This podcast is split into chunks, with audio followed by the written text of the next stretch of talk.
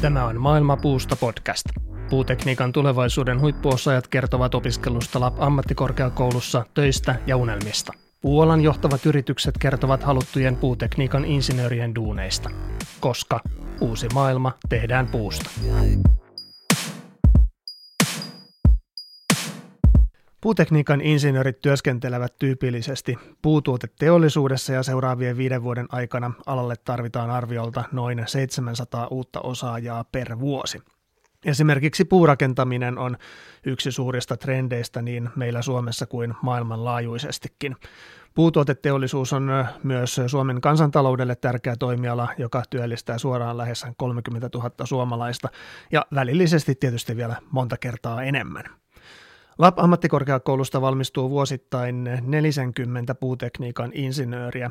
Ja tässä Maailma puusta podcastin toisessa jaksossa käymme läpi sitä, millaisia työmahdollisuuksia heille on tarjolla, miten yritykset ovat luomassa tulevia työuria jo opintojen aikana ja millaisia koulutus ja millaisena koulutus- ja puuinsinöörit työnantajan silmin katsottuna näyttävät. Minä olen Kimmo Pitkänen ja tervetuloa Maailmapuusta podcastiin Koskisen Oyn sahateollisuuden johtaja Tommi Snek. Kiitoksia. Aloitetaan tämmöisellä kevyellä alkupalalla. Nostetaan kissapöydälle heti ensimmäisenä. Yllätyksiähän aina tietysti tulee, mutta millaiseksi arvioit puutekniikan insinöörien työnäkymät puolalla viiden vuoden päästä? Kyllä aika tosi hyväksi, että siinä on oikeastaan kaksi, kaksi tekijää. Että mä ennustan tietenkin sahateollisuutta enimmäkseen Toki Koskisella tehdään paljon muitakin puutuotteita, mutta on niin kuin sahamies ja sitä kautta enemmän ajattelen sahateollisuuden kautta, niin, niin aika monelle kadumiehelle on varmaan yllätys se, että sahatavara on Suomen viidenneksi tai kuudenneksi tärkein vientituote ja teollisia sahoja Suomesta löytyy noin 70. Sahoilla organisaatiot on yleensä aika, aika matalia, eli insinööreille on niin hyviäkin tehtäviä varmasti tarjolla ja, ja ikärakennekin on sellainen, että tule, tulevaisuudessa niitä hyviä paikkoja, paikkoja tulee, tulee varmasti paljon, paljon tarjolla. Ja, Eläköitymisen myötä.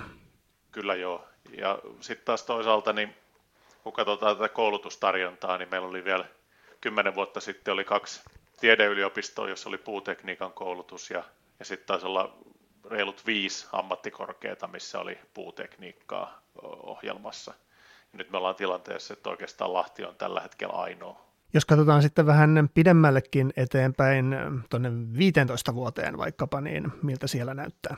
No, hyvältähän se näyttää siinä mielessä, että, että tosiaan moni varmaan ajattelee, että sahaminen on vähän tämmöinen auringonlaskuala, mutta niin kuin sanoit tuossa alkujuonnossa, niin kyllähän nämä ympäristöasiat ja, ja muut vie niin kuin päinvastoin tätä meidän, meidän tuotteen niin kuin kysyntää vaan niin kuin eteenpäin monesti valitettavasti käy vähän silleen, että koko metsäteollisuus nähdään niin kuin yhtenä tekijänä ja, ja tämä kävi jo silloin, kun viimeksi paljon näitä paperitehtaita suljettiin, niin näihin metsäteollisuuden kouluihin hakijamäärät pieneni paljon ja sahateollisuuskin kärsi siitä. Ja pitäisi nähdä ehkä niin kuin vähän aina tämän metsäteollisuustermin sisällekin, että siellä on, siellä on tuotteita, jotka kehittyy ja niiden myynti kehittyy ja kasvaa ja sitten on semmoisia, jotka hiipuu ja kyllä, kyllä niin kuin sahatavara ja puutuotteet niin on ehdottomasti siinä kehittyvän, kehittyvällä puolella.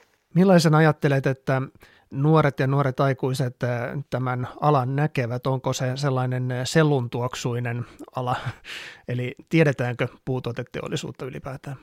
Toi on hyvä pointti, että me, meillä on varmaan siinä vähän kotiläksyä silleen tekemättä, että kyllä, kyllä meidän niin kuin paremmin ehkä pitäisi osata ihmisille ja varsinkin nuorille kertoa, että mitä, mitä me ollaan. Itselläkin kun käyttänyt kavereita, semmoisia, jotka, joilla ei ole niin kuin mitään metsäteollisuus- tai sahateollisuuskokemusta ja oikein kontaktiikaan, niin kun he tuovat tämmöiselle teollisuuslaitokselle, niin kaikki on ihan ihmeessä, että onko tämä niin kuin näin iso touhua, että, että kun sä ajattelet nyt vaikka jotain sahaa, jolla liikevaihto voi helposti olla niin kuin 50 miljoonaa euroa, että jos sä lähdet monelta kylältä sitä 50 miljoonan bisnestä etsimään, niin ei niitä ihan hirveästi ole. Näin päästiin alkupaloissa hyvin alkuun. Etenemme seuraavaksi osioon Juuret, jossa käsitellään firmaa ja firman töitä.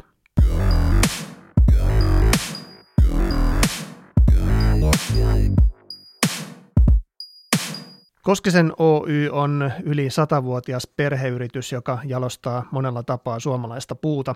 Vanerituotteet tunnetaan maailmalla räätälöinnistä, laadusta ja asiakaslähtöisyydestä. Koivuvaneri on kestävä ja vahva materiaali rakentamiseen, kuljetusvälineiden lattioihin ja sisustamiseen, kuten seinä- ja kattolevyyksi tai huonekaluihin. Lastulevytuotteissa on markkinoiden kattavin valikoima lastulevyjä niin rakentamisen, sisustamisen kuin huonekaluteollisuudenkin tarpeisiin. Sahatavara valmistetaan tiheäsyisestä suomalaisesta männystä ja kuusesta. Perinteisen rakennussahatavaran ja jatkojalustetun puutavaran lisäksi valmistatte täsmätuotteita rakennus- ja pakkausteollisuudelle. Koivusta valmistettu uniikki ohutvaneri ja viilu ovat vaativien huonekaluvalmistajien ja puusepän teollisuuden mieleen. Lisäksi hankitte puuta, huolehditte metsänomistajien metsien hoidosta sekä hyödynnätte hakkuutähteitä ja tehtaiden sivutuotteita muun muassa bioenergiana ja kuorikatteena. Hengästyttävä lista Koskisen Oyn ähm, tuotteita ja toimialoja tuolta sovellettuna firman nettisivuilta. Mitä Koskisen Oyllä ja nyt kuuluu juuri tällä hetkellä? No ihan, ihan hyvä, kiitos. Että tämä korona-aikahan on ollut meille aika yllättävä, että tietenkin vuosi sitten silloin, kun tämä iski päälle, niin kaikki ajatteli, että maailma, maailma pysähtyy, mutta tota, se, että ihmiset on ollut kotona, että on ollut enemmän aikaa ja varmasti enemmän rahaakin, kun on muun muassa lomamatkat jäänyt pois, niin kyllä aika moni on ruvennut niitä remontteja miettii siellä kotona tai jopa sitten hankkinut kesämökkiä tai, tai muuttanut tai muuta. Että saatavana kysyntä niin kuin maailmanlaajuisesti on noussut tosi paljon nyt tämän korona-aikana. Että meillä ei ehkä ihan kaikissa tuoteryhmissä ole samalla lailla, että joku vaneri menee paljon esimerkiksi kuljetusvälineteollisuuteen, niin siellä sitten ihan ymmärrettävästi niin ei ole ehkä niin, niin kova veto ollut, mutta ihan ok mennyt sielläkin. Että jollain tapaa voidaan sanoa, että ollaan vähän ehkä tässä korona, korona-ajan semmoisia voittajia. Mikä teillä on sellainen kruunun jalokivi, onko, onko sellaista yhtä? No ky- kyllä mä melkein sanoisin, että nämä kaikki puutuotteet on vähän semmoisia kruununjalokiviä. Että moni ajattelee, että kakkosnelonen ja lastulevy ja, ja no, aika vanhoja tuotteita, mutta sitten kun me mennään esimerkiksi näihin ympäristöasioihin, eli vaikka tuo hiile, hiilen sitominen, niin sitten sit käykin niin, että huomataankin, että oikeastaan niin jos me katsotaan tämmöisiä isoja teollisuustuotteita Suomenkin mittakaavassa ja miksei maailmankin mittakaavassa – niin nämä meidän puutuotteet on niin kuin tuossa hiilimielessäkin, niin saadaan melkein niin kuin, me ollaan niin kuin luokan priimus. Mistä se muodostuu se, että, että olette erityisesti, erityisen ympäristöystävällisiä? Kyllä se pitkälti tulee siitä, että sitä, niin kuin se vastuullisuus, että jos me lähdetään tietenkin nyt julkista keskustelua kun seuraa, niin aina ehkä vähän parjataan tätä meidän suomalaista metsähoitoa niin kuin liikaakin. Et kun me ajatellaan sitä, että kuinka, kuinka hyvin Suomessa niin kuin metsähoito tehdään ja sieltä se lähtee. Et me, meillähän niin kuin metsät kasvaa joka vuosi paljon enemmän kuin mitä me hakataan. Se hiilen sitoutuminen täällä meidän tuotteissa, niin ne on vaan semmoisia, mihin niin kuin muut alat ei oikein meinaa päästä. Mennään sitten henkilöstöön. Millaisista ammattilaisista teidän henkilöstönne kaiken kaikkiaan koostuu? No meillä on tietenkin monenlaista ja, ja tota, on nuorta ja vanhaa ja paljon koulutettua ja vähemmän koulutettua, että tosiaan meillä on, meillä on kokonaisuudessaan varmaan ehkä 900 tällä hetkellä töissä ja tietenkin työvoimavaltaisin on van, toi vanerin, vanerin valmistaminen, että siinä on, siinä on kaikista eniten ihmisiä. Meillä on myynnisihmisiä ja tuotannosihmisiä ja jonkun verran tukifunktioisihmisiä ja puun ihmisiä ja sitten on, on niin tuotannon, tuotannon osaajia erilaisia. Että kyllä niin kuin kaikista on oikeastaan niin kuin hyvistä osaajista on aina pula, että jos me katsotaan ihan perustuotannon työntekijöitäkin, niin kyllä, kyllä nykypäivän on, se on vähän niin kuin kertoo ehkä tästä meidän yhteiskunnasta jotain, että ihan semmoista perusmaalaisjärkistä työntekijää, joka, joka tietää tulla oikeaan aikaan töihin ja on niin kuin kiinnostunut vähän sit työn, työn niin kuin luonteesta ja omista, niin kuin, mitä siellä saadaan päivän aikana aikaiseksi, niin semmoisten löytäminen on nykypäivän aika, aika tosi vaikeaa. No entä sitten nämä LAP-ammattikorkeakoulusta valmistuvat puutekniikan insinöörit, niin millaisiin tehtäviin he Koskisen Oyllä valmistuttuaan sijoittuvat tai voivat sijoittua? Siinä on monenlaista, että meilläkin on monenlaista esimerkkiä. Meillä on itse asiassa, meillä on tällä hetkellä tässä sahateollisuuden organisaatiosta, meitä on parikymmentä niin toimihenkilöä, niin heistä itse asiassa neljä on, on tuota Lahesta valmistuneita Ja me ollaan aika järjestelmällisesti niin kuin myös haluttu ottaa Lahesta, Lahesta meille insinöörejä, että jos käy heidän toimenkuvia vähän läpi, niin viimeinen, joka on tullut, niin on, on niin kuin tämmöinen tuotantoinsinööri, eli hän on, hänellä on tuommoisen yhden tuotantolinjan kehittäminen vastuulla, ja sen lisäksi sitten tuurailee näitä meidän osastovastaavia, eli saa sitten kokemusta eri, eri puolilta prosessia, että on selkeästi tämmöinen niin tuotan, tuotantoon enemmän suuntautunut. Toiseksi uusin on meillä ehkä semmoinen, sanotaan niin kuin prosessina huipputapaus, ja on niin kuin Labillakin ollut paljon uutisissa, ja se meni silleen, että kun siellä aloitettiin tämä puukaupallinen koulutus, niin me tota, sitten löysimme yhden opiskelijan kanssa toisemme ja, tota, ja otettiin hänet jo silloin niin kuin opintojen suht kohta aikaisessa vaiheessa niin kuin meille harjoittelemaan ja katsottiin yhdessä vähän hänen kurssejaan, mitä, mitä hänen kannattaisi lukea siellä ja oli silloin selvää, että hän tulee niin kuin myyntipuolelle enemmän suuntautuu. Mutta on sen ohella ollut tuotannossa ihan tuotantotehtävissä – on tuuraillut noita, että tosi monipuolinen osaaminen hänellä tuosta prosessista, että nytkin hän tuuraa yhtä, yhtä pitkää sairaslomaa tuossa niin kuin tuotannon suunnittelun puolella, mutta on niin kuin palaamassa myyntitehtäviä. Sitten vähän samanlaisella toimenkuvalla ehkä just siinä tuotannon suunnittelussa on, on kans Labilta valmistunut henkilö, erittäin hyvä osaaja, on niin kuin laaja, laaja kokemus tuolta tuotannon puolelta. Sitten on vielä yksi tämmöinen tuotannon esimies, joka on meillä pitkän linjan. Jäi vähän koulutkin kesken, mutta sitten saatiin hyvässä yhteistyössä Lapin kanssa puristettua koulut loppuun nyt tässä ihan viime vuosina. Ja hän on niin kuin meillä hyvä, hyvä tuota, tuotannon osastopäällikkö. Paljon on niin kuin ihmisestä kiinni, minkälainen halu itsellä on. Vastuullisiin hommiin pääsee niin kuin hyvin nopeasti. Jos, jos sulla on osaamista ja haluaa ja otat vastuuta, niin et, et varmasti pääset. Ja, ja tota, tietenkin ne on sitten nämä vähän niin kuin seuraavan portaan, eli, eli sitten joku tuotantojohtaja tai, tai tota, myynnin vetäminen tai sitten koko ton niin kuin tavallaan tilaustoimitusprosessin vetäminen, että ne on varmaan semmoisia mahdollisuuksia. Tietenkin meillä on meidän firman tapauksessa, niin sitten on mahdollista, jos haluaa mennä vaikka metsäpuolelle kokeilemaan tai siirtyä vanerille tai, tai mitä ikinä, niin kaikki, kaikki on niin kuin mahdollista. Olet itse työskennellyt Koskisen Oyn sahateollisuuden johtajana jo vuodesta 2007 lähtien ja sitä ennen joku sen vuoden Ensolla vähän samantyyppisissä tehtävissä. Mikä sai kiinnostumaan juuri tästä puuteknisestä alasta?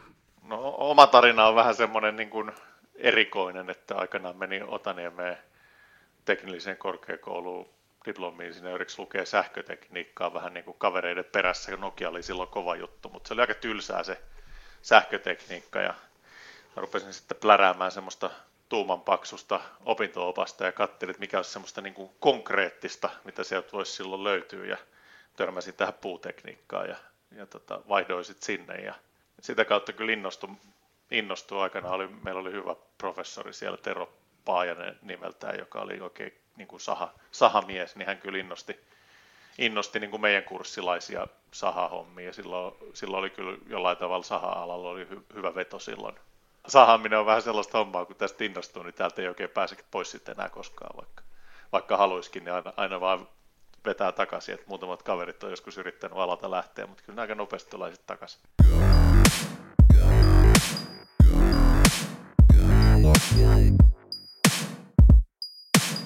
Seuraavana osiona meillä on runko, mistä on puuinsinöörit tehty. Millaisena näet Lapammattikorkeakoulun puutekniikan insinöörikoulutuksen Koskisen Oyn tarpeiden kannalta? Kyllä mä näen se tosi hyvältä, hyvänä, että tota, tietenkin kaikki lähtee ihmisistä ja Lapis on puutekniikalla tosi hyvät niin kuin, mun mielestä niin kuin henkilöstö, se opetushenkilöstö. Mä oon niin kuullut muutaman opiskelijan sanoman, että, että miten joku voi olla niin, kuin niin kiinnostunut hänen opinnoistaan, että niin kuin mä sanoin, niin siellä on koko porukka hyvää, mutta erityisesti nämä niin kuin lehtorit ei ole silleen kirjaoppinutta porukkaa, vaan ihan käytännön kokemustakin paljon.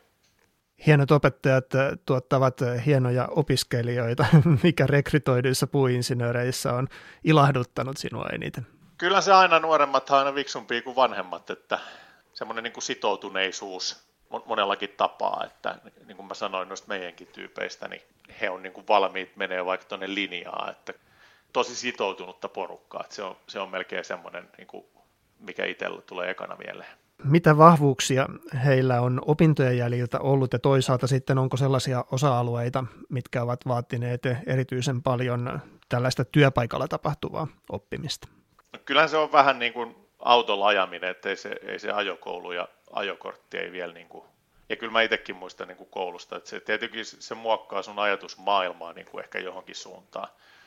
Mutta kyllähän siellä niin kuin raapastaan sen verran pintaa vaan monesta asiasta, että ei, ei semmoisen niin kuin vaikka perussahaamisen niin prosessi ei hitä niin kuin ihan juurta jaksain käydä läpi. Et meillä on onneksi tosi hyvät niin kuin mater- oppimateriaalitkin, jos mä ajattelen sahateollisuutta. Niin kuin voi sanoa, että yllättävänkin hyvillä pohjatiedoilla tullaan, mutta kyllä ne sitten ne harjoittelut ja, ja mahdollisesti sun insinöörityöt ja tämmöiset, niin ne on ne, missä sä opit sitten lisää ja sitten tavallaan se viimeinen oppiminen tapahtuu kuitenkin siinä työssä, mutta se oppiminen on ollut, niin kuin, mitä olen itse havainnut, niin tosi, tosi nopeeta. Että, toki siellä Lahdessa on, niin kuin, Lahdessa on se hyvä, että siellä on, siellä on tosi hyvä kielitarjonta esimerkiksi, jos sä haluat myyntiä, jos mä ajattelen jotain ranskan kielen osaajia, tietenkin englannin nykyään pärjää niin kuin monessa paikassa tosi hyvin, mutta jos mä ajattelen jotain opiskelijaa ja haluaisin niin kuin suuntautua vaikka myyntiin, niin se kielitarjonta, mitä siellä on, että, että vaikka niin Pohjois-Afrikkaan, mihin menee tosi paljon sahatavaraa, niin ranskan kieli on semmoinen, mitä siellä melkein täytyy osata, niin on niin kuin hyvä esimerkki siitä, että sekin, sekin on niin kuin mahdollista. Sitten on jotain mekatroniikan kurssia, vaikka jos olet taas tuotannon suuntautunut ihminen, niin sieltä Lapilta on niin kuin mahdollista löytää, jos sä tiedät, mikä sä haluat olla, niin sieltä on mahdollista löytää aika monenlaista kurssia kun tuon kielipuolen nostit esiin, niin sinulla on kielitaitolistalla vähintään alkeet Suomen lisäksi englannista, estistä, ruotsista, saksasta, japanista ja venäjästä. Ovatko nämä harrastuneisuutta vai, vai tällaisia työuralle hankittuja valttikortteja? Vähän, vähän molempia, että niistä, kieletkin on vähän semmoisia, että niistä innostuu, kun niitä, ja ne, tulee sitä helpommaksi, mitä, mitä useampaa opettelet, että Ruotsissa on ollut aikanaan pari kesää kesätöissä. Virossa on asunut sen kolme vuotta, ne on opittu sieltä. Ehkä Saksasta on eniten yllättynyt niin kuin omalta osalta, että sitä on jonkun verran tullut luettua ja lyhyitä pätkiä on Saksassa ollut ihan, puhutaan viikoista, mutta se, se on vaan semmoinen, mitä on niin kuin ruvennut, ruvennut rohkeasti puhumaan, niin sillä jollain tapaa myöskin pärjää, mutta sitten ja ei noin tuommoiset alkeetkaan me hukkaa, että se on kuitenkin että Japaninkin kun menee työmatkalle, siellä tulee pari kertaa vuodessa käytyä, että jos sä vähän osaat jotain ruokaa tilata ja vähän jotain sanoa, niin monesti näkyy aika iloisia naamoja niin kuin vastapuolella, että, että se on, kielten opiskeleminen on mun mielestä aika paljon myös kulttuuria. Jalkapallo on myöskin yksi semmoinen maailman kieli. Sulla, sulla on jalkapallo ilmeisesti lähellä sydäntä, kun olet ainakin puolitosissasi pelannut maalivahtina. Millainen futisura sinulla on plakkarissa? Futisura on vähän, se on jo kaukana menneisyydessä, mutta aika siitä kesti treenasi ja sitten lopulta on niin kuin miesten ykkösdivisioonaa pelannut joku 15 peliä ehkä, mutta pääsääntöisesti vaihtopenkin lämmitteenä, mutta ehkä semmoinen urheilullinen tavallaan niin kuin elämäntapa ja mun mielestä se on aika tosi tärkeää, että semmoinen pukukoppi niin kuin käyttäytyminen, että sä saat niin kuin joukkueessa käyttäytyy mutta nyt on jäänyt kyllä futikset, sitten kun lopetin sen aktiivipelaamisen, niin en ole varmaan vetänyt kengät jalkaa kuin pari kertaa, että nyt on tullut tota tilalle tämmöinen nuoruuden ja lapsuuden tota, laji, mitä olisin silloin aina halunnut pelata, mutta jostain syystä en ruvennut pelaamaan kuin koripallo ja lapset pelaa innokkaasti ja tota, Lahtihan on loistava koripallokaupunki, korisliigassa ammattilaisseura ja sitten yksi Suomen isoimmista junioriseuroista, Lahti Basketball, niin tota, on siinä touhussa aika aktiivisesti mukana, että tämä on tämä Laba ja Lab, niin on melkein niin kuin kaksi Lahden hienoit juttu. No nyt kun Lahden mainitsit, niin asut Lahdessa, kuten puutekniikan opiskelijatkin usein, mutta olet kotoisin tuota pääkaupunkiseudulta Kehä Kolmosen sisäpuolelta. Kauanko olet asunut Lahdessa ja millaisena se Lahti on näyttäytynyt?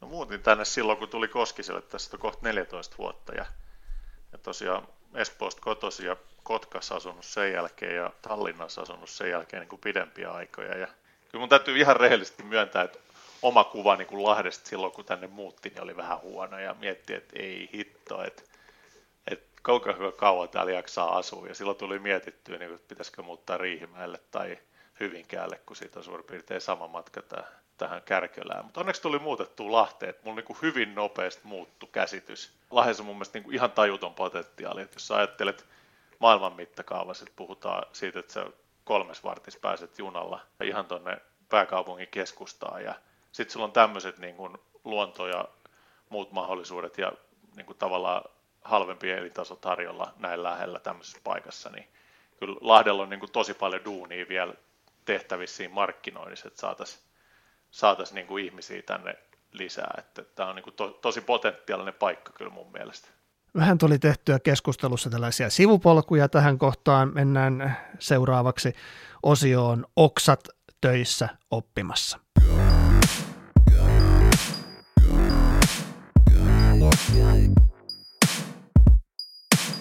Ja tässä osiossa puhutaan töissä oppimisesta ja aloitetaan kesätöistä ja harjoittelusta. Mitä puutekniikan opiskelijat pääsevät teille tyypillisesti kesätöissä ja työharjoitteluissa tekemään?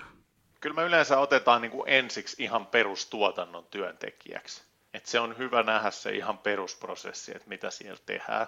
Ja tietenkin nyt jos ajatellaan jotain opiskelijaa, niin jos me saataisiin vielä pariksi kesäksi, että voisi olla vaikka yhden kesän jalostuksessa ja yhden kesän vaikka sahalla, että näkisi niin kuin molemmat puolet tästä prosessista, niin se olisi tosi hyvä. Ja sitten sitä, siitä eteenpäin sitten opinnäytetyö jostain, niin kuin, meillä ei ole tapan tehdä niitä mistään niin kuin, semmoisesta niin kuin keksitystä aiheesta, että aina on sellainen aihe, mistä me niin kuin oikeasti itse kaivataan, kaivataan niin kuin parannusta tai lisätietoa. Jos ajatellaan puutekniikan koulutusta ja näitä harjoittelujaksoja, oli ne sitten kesiä tai muita, niin kuinka suuri osuus käytännön työharjoittelussa on, työharjoittelulla on kehittymisessä sitten alan osaajaksi? Tosi iso. Se, että jos vaikka lukee sahateollisuuden peruskurssia ja ymmärtää, miten tämä prosessi niin kuin toimii, niin se on niin kuin hyvä pohja tulla kesätöihin, koska sitten sä ymmärrät, että mitä täällä laitoksella niin kuin tapahtuu, että mistä toi tavara tulee, missä vaiheessa prosessi se on menossa, mitä tässä nyt tehdään. Et muuten jos sä tuut ihan pystymään tästä, niin saattaa mennä se kesä vähän ohi, sä vaan ihmettelet ja seuraat, kun lankku kulkee linjalla, etkä sä oikein niin mieti sitä prosessia sen enempää. Mainitsit tuolla aikaisemmin muun muassa myyntiin suuntautuneen kaverin ja että löysitte toisin. Missä määrin kesätöissä ja työharjoitteluissa on kyse headhuntauksesta? No kyllä se jossain määrin on, että kyllä me melkein niin kuin joskus joku labilta sanoi, että vitsi kun te otatte aina ne parhaat sieltä, ja se, sitä me nyt yritetäänkin, että tietenkin se perustuu aina vähän fiilikseen, että minkälainen tyyppi on, mutta jos on semmoinen positiivinen ja ulospäin suuntautunut, niin sitten se helposti tietenkin tulee huomatuksi. No mitä sitten, kuinka iso osa näistä, näistä lyhyen pätkän tarjokkaista päätyy teille myöhemmin pitkäaikaisempaan työsuhteeseen? Millä prosentilla mennään? Tuo on hyvä kysymys, en ole, en ole selvittänyt, mutta kyllä mä sanon, että suurin osa, että jos mä heitän nopeasti, että kolme neljästä tai kaksi kolmesta. No sitten on yritysprojekteja myöskin. Millaisia yhteistyöprojekteja olette puutekniikan opiskelijoiden kanssa tehneet? Levypuolella tai sitten siellä on näitä puurakentamisen tai tämmöisiä, just katteli tuossa yksi opiskelija kertoi tämmöisestä CLT saunaprojektista, niin kaiken maailman hienoja projekteja siellä on, mutta ne on ehkä enemmän sitten näiden muiden puutuotteiden heiniä. Onko sinulla mielikuvaa, että tuleeko sieltä sitten keksintöjä tai isoja ideoita? No kyllähän sieltä voi aina tulla. Että mä oon sitä Lapille paljon puhunut, että Lapin täytyisi, niin kuin, että tämmöisessä tutkimuksessa ja kehityksessä on aika iso aukko tällä hetkellä niin kuin puutekniikan puolella. Että aikanaan VTT teki paljon tämmöistä puutekniikan tutkimusta, mutta tällä hetkellä se on aika, aika vähissä Suomessa. Että, että Lapilla olisi kyllä mahdollisuuksia ottaa siinä vielä tosi paljon isompi rooli kuin heillä on nyt.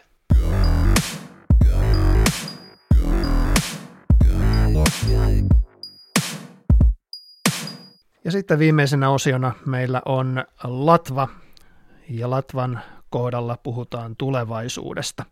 Alussa jo puhuttiinkin noista puuinsinöörien työllistymisnäkymistä, mutta missä Koskisen Oy on 10-15 vuoden päästä, mihin ollaan menossa?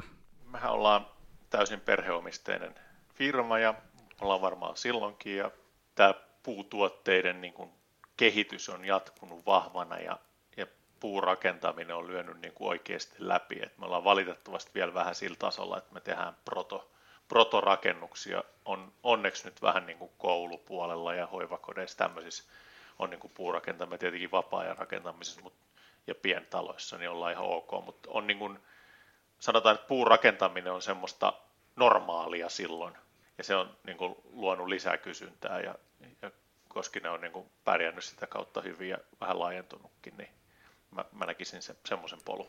Millaisena puutuoteteollisuuden tulevaisuuden näkymät kaiken kaikkiaan näyttäytyy tämmöisellä keskipitkällä aikavälillä? No niin kuin mä sanoin alussa, niin tosi hyvältä, että, että jos vaikka nyt sahatavarasta puhutaan, että jos siihen sitoutuu 20 kertaa enemmän hiilidioksidia kuin sen tuotanto aiheuttaa päästöjä, niin ei meidän tarvitse niin meidän olemassaoloa hirveästi selitellä. Et tokihan tässä betonimiehet yrittää kehittää, keksiä tarinoita niin kuin hiilivapaasta betonista, mutta jokainen ymmärtää, että ne on vähän väkisin väännettyä juttuja verrattuna näihin meihin, meidän tota, faktoihin, mitä, mitä meidän tuotteeseen sisältyy. Onko vielä muita megatrendejä kuin ympäristö? No, mielenkiintoinen kysymys on tietenkin tämä kaupungistuminen, että on, on, onko se niin kuin tulevaisuuden megatrendi. Et nythän tuntuu, että tämä korona on vähän jopa kääntänyt hommaa toisinpäin, että tämä etä, etäily on lisääntynyt ja onko kaikkien ihmisten tarkoitus asua tuolla kaupungeissa. Ja jos ihmiset asuu enemmän maalla, niin se on tässä Suomessakin nähty, että silloin puurakentaminen kasvaa automaattisesti, koska pientaloissa se puun osuus on selkeästi isompi. Mihin tuotteisiin suomalaista puuta tulevaisuudessa erityisesti käytetään, jos voit vaikka vähän visioidakin? Kyllähän rakentamisessa tulee varmaan uutta, että CLT onhan nyt vähän tämmöinen uusi tuote ja, ja kyllähän loppupeleissä niin kuin meidänkin tuotteista paljon menee sinne puurakentamisen puolelle. Toki sitten vaan eri esimerkiksi, niin sitä menee paljon kuljetusvälineteollisuuteen, mutta sielläkin esimerkiksi sisustuksia menee paljon, paljon vaneria. Lastulevy menee kalusteisiin ja rakentamiseen, eli sekin menee käytännössä kokonaan rakentamiseen. Että kyllä se rakentaminen on se iso juttu. Ehkä mä heittäisin tässä taas vähän palloa sinne labin suuntaan siinä, että just siitä tutkimuksesta ja kehityksestä, kun äsken puhuttiin, niin että voisiko labikin olla ihan tämmöinen, niin kuin, voisiko sieltä tulla joku aivan uusi rakentamisen hieno tuote, joka olisi niin kuin lopulta niin kuin massatuote, että siinä olisi hyvä tavoite. Entä sitten työ? Millä lailla se työ muuttuu tulevaisuudessa? Tuotantoa pitää pyörittää jatkossakin. Tuotannon suunnittelu ehkä muuttaa eniten muotoonsa siinä, että siinä varmaan tulee niin kuin tämä digitalisaatio auttamaan paljon, että siinä päästään niin kuin Äh, ehkä joku robotti jatkossa osaa kertoa sulle, että, että miten, miten kannattaisi puita sahata ja, ja tota, mitä, mitä niistä pitää sahata.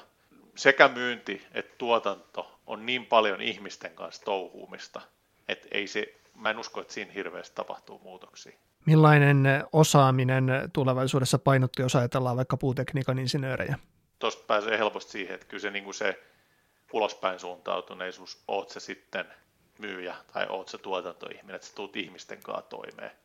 Et toinen, mitä helposti katsoo, kun ihmisiä rekrytoi, on se, että jos on esimerkiksi ollut puutekniikassa Lapissa on tämä loistava ainejärjestö Pino, niin jos on esimerkiksi ollut Pinon hallituksessa, niin kyllä se kertoo siitä, että sä ihmisten kanssa tuut keskivertoa paremmin toimeen. Olet luottamustehtävistä puheen ollen myös Sahateollisuus ryn puheenjohtaja. Muistaakseni 2019 lähtien ollut. Mitä tuo luottamustehtävä tuo työhön? Se tuo kyllä kivasti lisää, että tässä olla niin kuin kollegafirmojen kanssa tekemisissä ja sitten näkee vähän tuota politiikan puoltakin. Ja on niin työnantajalle siitä tosi kiitollinen, että sit ehkä päivän viikossa kuluu niihin hommiin, mutta toisaalta siinä näkee kyllä ja, ku, ja kuulee paljon, mistä saa niin kuin tähän omaan työhönkin lisää. Että tavoite on tietenkin viedä tätä suomalaista sahateollisuutta niin kuin eteenpäin. Että on niin, tämä on niin hieno ala, että meidän pitäisi saada vähän parempaa niin kuin arvostusta, kun niin kuin alussa puhuttiin, niin moni, moni mieltää meidät vähän semmoiseksi auringonlaskun jutuksi, mutta ollaan kuitenkin kaikkea muuta. Tässä on puhuttu paljon puun käytön tulevaisuudesta ja siitä, kuinka se sitoo pitkäksi aikaa hiiltä. Pitkäksi aikaa hiiltä sitoutuneen näkee myös vanhoissa rakennuksissa ja, ja siitä päästään savusaunaan. Nosta tällaiseksi puun parhaaksi vanhan suomalaisen savusaunan. Lämmitätkö sellaista itse tai käytkö muuten usein savusaunan lempeissä löylyissä, kun tämän olet esiin nostanut? Ei ole valitettavasti vielä omaa savusaunaa, joskus olisi kiva rakentaa. Mutta kyllä se on aina asiakkaiden kanssa, kun tulee käytyä, niin kyllä se on aika aika luksusta, että se vielä meet suihkuu useampi päivä sen jälkeen, niin se savuhaju tulee sun iholta, niin, niin tota, ky, kyllä siinä on jotain, jotain tosi hienoa, että eihän semmoista oikein missään, missään muualla maailmassa ole. Kaiken niin kuin hienoa ei tarvitse olla aina uutta. Niin kuin vähän tämä meidän sahateollisuus, että, että monesti me niin kuin hypetetään, hypetetään kaikkia uusia aloja, mutta sitten helposti unohdetaan tämmöiset vanhat ja perinteiset alat, jotka voi olla itse asiassa aika hyvin, hyvin toimivia ja meneviä aloja. Kuuntelit Maailmapuusta podcastia. Opiskelijoiden kokemuksia sekä tietoa alasta ja opinnoista löydät osoitteesta puutekniikka.info. Hae yhteishaussa Lab-ammattikorkeakouluun opiskelemaan tulevaisuuden puutekniikkaa, koska uusi maailma tehdään puusta.